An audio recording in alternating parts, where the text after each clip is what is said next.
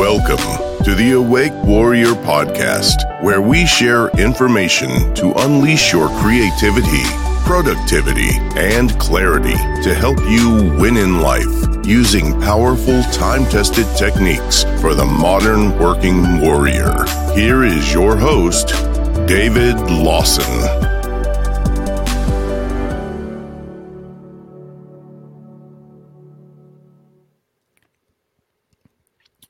Welcome to this month's edition of the Awake Warrior podcast. I'm happy to be here. This is a topic that affects so many of us these days uh, sleep, including myself. I have two huge dogs, and especially this time of the year when the raccoons are out and the babies are coming out and they're making their uh, sort of high pitched noises in the middle of the night. One of our dogs always seems to hear that and start barking, and it's usually between two and four, and wakes me up. So I have some uh, my own sort of issues with insomnia with, the two big dogs, and then and other times earlier in my life, earlier in my career, when I was not dealing with stress in the best uh, productive ways, I had some insomnia. So I'm not an expert on insomnia, but I can share what has worked for me.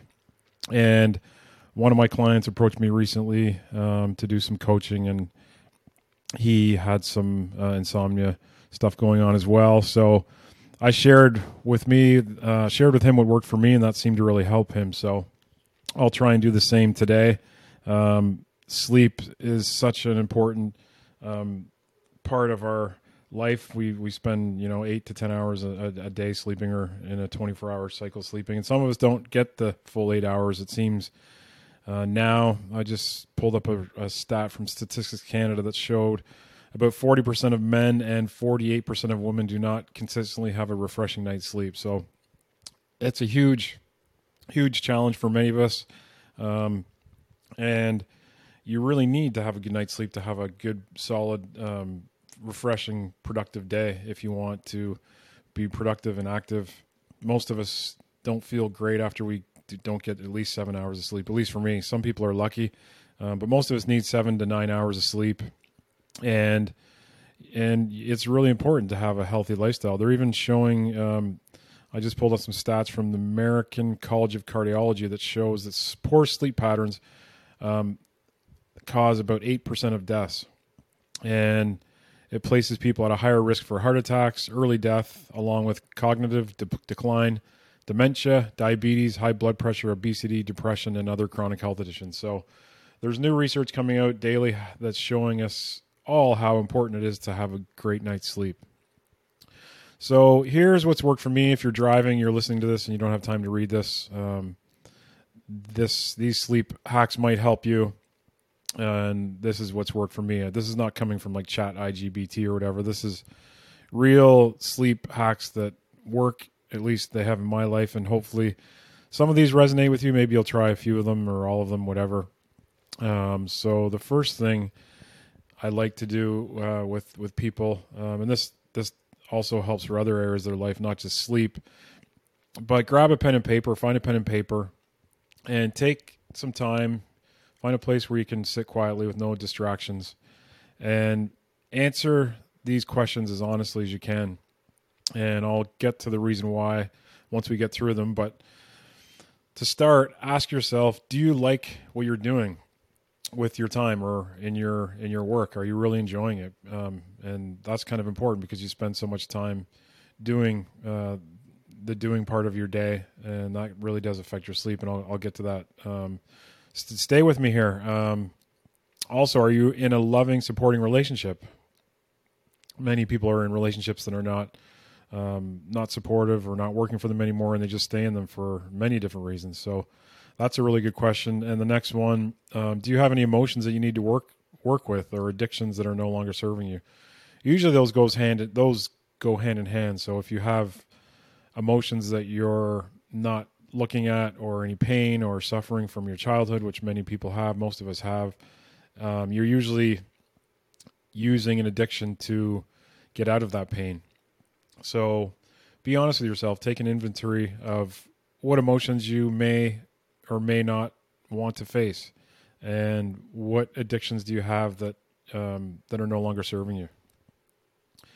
I mean, many of the substances we think calm us down, like um, alcohol and cannabis and nicotine and things like that, they actually cause more stimulation um, to our minds and our bodies, especially in the middle of the night. So they may calm you down at that time you're you're using them, but later on, they're they are stimulants that and um, additives that are in them do not bode well for a restful, deep sleep.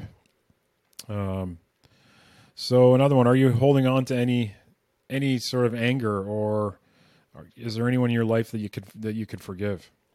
Um, even even though you don't think that affects us subconsciously, holding on to those things is going to be a de- detriment to having a deep, deep restful sleep. And what about during the day? Is there anything that's causing you stress during the day that you can eliminate?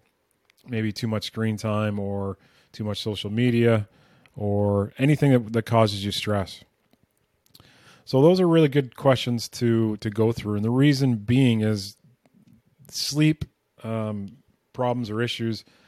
The major cause of them is stress. So what we just went through is to try and eliminate some stress in your life by going through those questions and seeing how you can make some shifts and changes and transform some areas of your life, which will directly um, affect your sleep. Even though it doesn't seem like it, it will help you with a better night's sleep.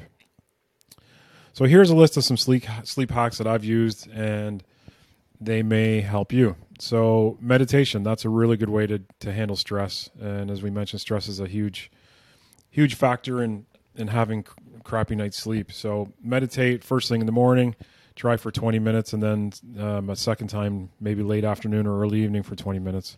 One thing to note is not a good thing to do is meditate while you're in bed because the reason for that is even though it sounds like it is a great idea, when you're meditating, um, you, sometimes you won't fall asleep because you're actually still in um, in a state where your brain's somewhat active, not in the sleep state, but just above the sleep state. I think it's the theta state. So try and find a place to meditate that's not in your bedroom. And one of the other hacks is when you're in your bedroom in your bed, just stick to sleeping. Don't watch TV or do activities that are stimulating. Maybe, you know, if your sex and sleep is the two activities you may want to just stick to for your bed. And another sleep hack is is breath work. Um, try and do five minutes in the morning, maybe before you meditate, and then another five or ten minutes um, before you meditate in the uh, afternoon or early evening. You can also do some really calm, slow belly breathing um, before bed. That basically is just putting your hands on your stomach and breathing in through your nose and filling up your stomach like a balloon, and then slowly release your breath through your mouth and emptying your stomach so it goes flat. So that's a pretty easy thing to do. It's called belly breathing. Some people call it soft belly breathing, and it's really good for calming the vagus nerve, which affects is the longest nerve in the body that goes directly from the top of the the bottom of the brain down to your um, your sacrum. So, um, get lots of fresh air during the day. A lot of us are inside working behind screens way too much. Uh, my mom always used to tell me if I didn't get a good night's sleep, I didn't get enough fresh air during the day. And you know, moms are always right and they know best. Um, give up caffeine and sugar if you can. If you can't, um, if you need to have coffee in the morning, fine, but try and not have try to avoid caffeine um, or teas with caffeine in them at night. Um, try to turn off your screens, your phone, and your TV by 8 p.m. That um, that can really play havoc on our brains. I think they just did a new study at Harvard, and they showed that screens um, close to bedtime mimic even having a cup of coffee. Believe it or not. So, and television. If you are watching TV before eight, try and watch something that's not so violent or even dramatic. Um, my wife and I find when we watch something, even it's a, even if it's a dramatic movie, um, we our brains take on that take in that information, and at late at night we have to process that information, and we are usually processes, processing it, processing it when we go to bed. So try and not watch things that are too um, that, that get your that are causing too much um, stimulation in our uh, in our brains. One of the things that I do now that really seems to work is watching something funny on TV. When you have a really deep belly bath, uh, belly laugh, it it changes your physiology. You can feel it yourself. try and uh, watch something funny and just watch how your body responds versus say watching something violent. Usually, if it's violent or really dramatic, we're holding our breath, and if it's really funny, our breath's moving um, freely from our from our lower abdomen because that's where a lot of the laughter uh, hits us is, is, in the lower abdomen. So we're breathing deeply, and and that relaxes us. So I like to watch um, a comedy if it's a movie or a stand up comedian that really makes that some someone that really makes me laugh. Uh, I notice is having a huge impact on how I feel the next day. Not only calmer, but also a, a better night's sleep. And one thing that really helps me too, if I have a lot a lot of things happening in my um, in my day, I'll try and write out the night before a to do list, so I'm not thinking about all the things I need to do. Um, that really has helped me too, because sometimes we go to bed and we're like, oh man, I got so much to do the next day and we think about that in the middle of the night because we're we're kind of stressing about the, the, the next day. So writing out all your um, activities for the next day can can be helpful. Um, another one for my mom. She always used to tell me to empty your pockets at night, um, meaning whatever is on your mind, just let it go, write it down, and that goes to the next point, which is journaling.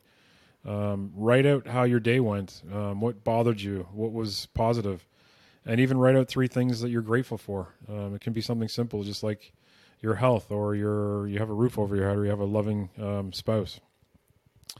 And dinners, try and eat um, lighter meals. Uh, I try. I find if I have a heavier lunch and a lighter dinner, that sets me up for a better night's sleep because I'm not having to di- digest a bunch of food uh, late at night. Um, another thing um, you can try um, if you're having sometimes if I'm having a few nights sleep that are not the best, I'll try and interrupt that with some supplements. Um, chamomile tea is a great tea to have. Uh, melatonin, and there's a product I love from AOR called OrthoSleep. I link um, to that product on the written blog post on the website. Um, that's got all the herbs that help with sleep. Like it even has melatonin, it even has chamomile it has skull cap, all the things, um, all the independent herbs that people tell you to take for insomnia. These this supplement, OrthoSleep, has them all in one. So I find that really knocks me out, and it's not something you would take regularly. But if you take it for you know two or three nights in a row and it gets you back sleeping, then that's an awesome um, awesome way to break up some insomnia. And another one that I like is to make sure my bedroom is completely dark. Um, if you have any light coming in, that can affect our sleep. And sheets. Um, I find if I have heavy, thick sheets, or even when I'm traveling, the hotel sheets I, I can't stand. Uh, my favorite sheets now are bamboo. I find bamboo keep me cool. And a lot of times, insomnia studies show that the reason people aren't sleeping good is because their body temperature um, fluctuates so much, and that can wake them up. So, you know, sometimes you can wake up really hot or even really cold. So trying to find um, some sheets that that work for you. Some people like cotton, some people like nylon, whatever. But for me, I love the bamboo. And then air circulation. When I travel, I only will stay in hotels that have windows that open because I find if I don't have fresh air coming in um, towards my face, that I I find it very um, stifling. Like I can't seem to I don't seem to sleep as good when I can't open the windows. Windows, and that's a challenge in Las Vegas because they don't open windows. But um, even there, I found a hotel that op- that um, I found a courtyard by Marriott that had a balcony that I could have the window open. So for me, that's really important. Even if it's cold, I'll open the window just to crack. Um, and that's about it. Um, I also share a really, um, really good morning routine and an evening routine in my uh, in, on the blog section, so you can check those out as well. They maybe repeat some of these things, but they list some things that can help you with your sleep. So I hope this help and I hope this helped you, and I hope you um, this will promote a better night's sleep for you. And we'll see you next time, and you can read about this in more detail at awakewarrior.com.